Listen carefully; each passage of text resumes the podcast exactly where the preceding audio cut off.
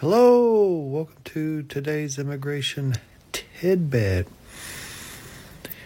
Well, normally you have to wait for the you know procedures where uh, they set the interview, it goes one, then another, then another, and when his time is up to interview, he comes in.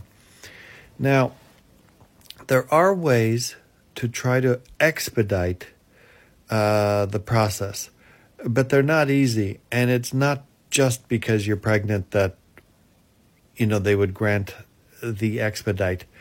Um, there's usually a medical need for it. So I'll give you an example. For example, if you're having a difficult pregnancy, which I I understand all of them are difficult, but but if you're having one that has some kind of medical issue where you have documentation from the doctor that having you here, uh, having you know the husband here, would increase the probability everything would go okay. Um, or conversely, the fact he's not there is making things worse medically. Um, then it's possible that you know it could be expedited. Now it doesn't hurt you to submit the expedite application. Okay, so the expedite application is a whole application. Normally, when when my firm does it, we do the you know expedite cover sheet, the attorney cover letter, declarations, affidavits, medical evidence, uh, documents from doctors, and so forth, to show all the reason that it should be expedited.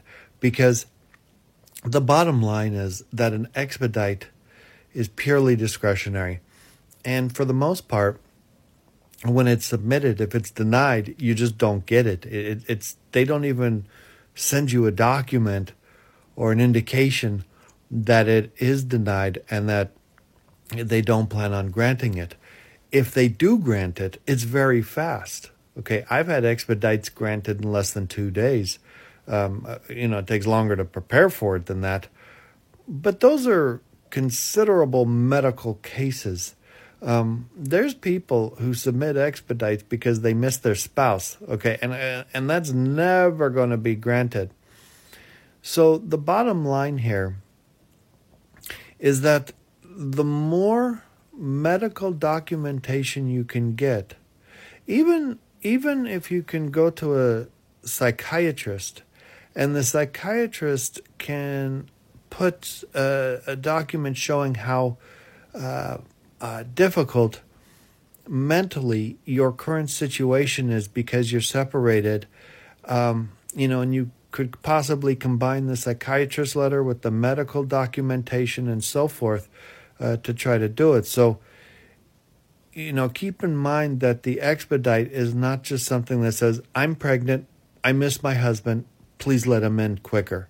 Okay, that, that won't work. So it, it has to be properly documented and argued and determined why an expedite should be granted and why your husband should be put in front of all the, you know, 6,000 people in front of him who have been waiting longer.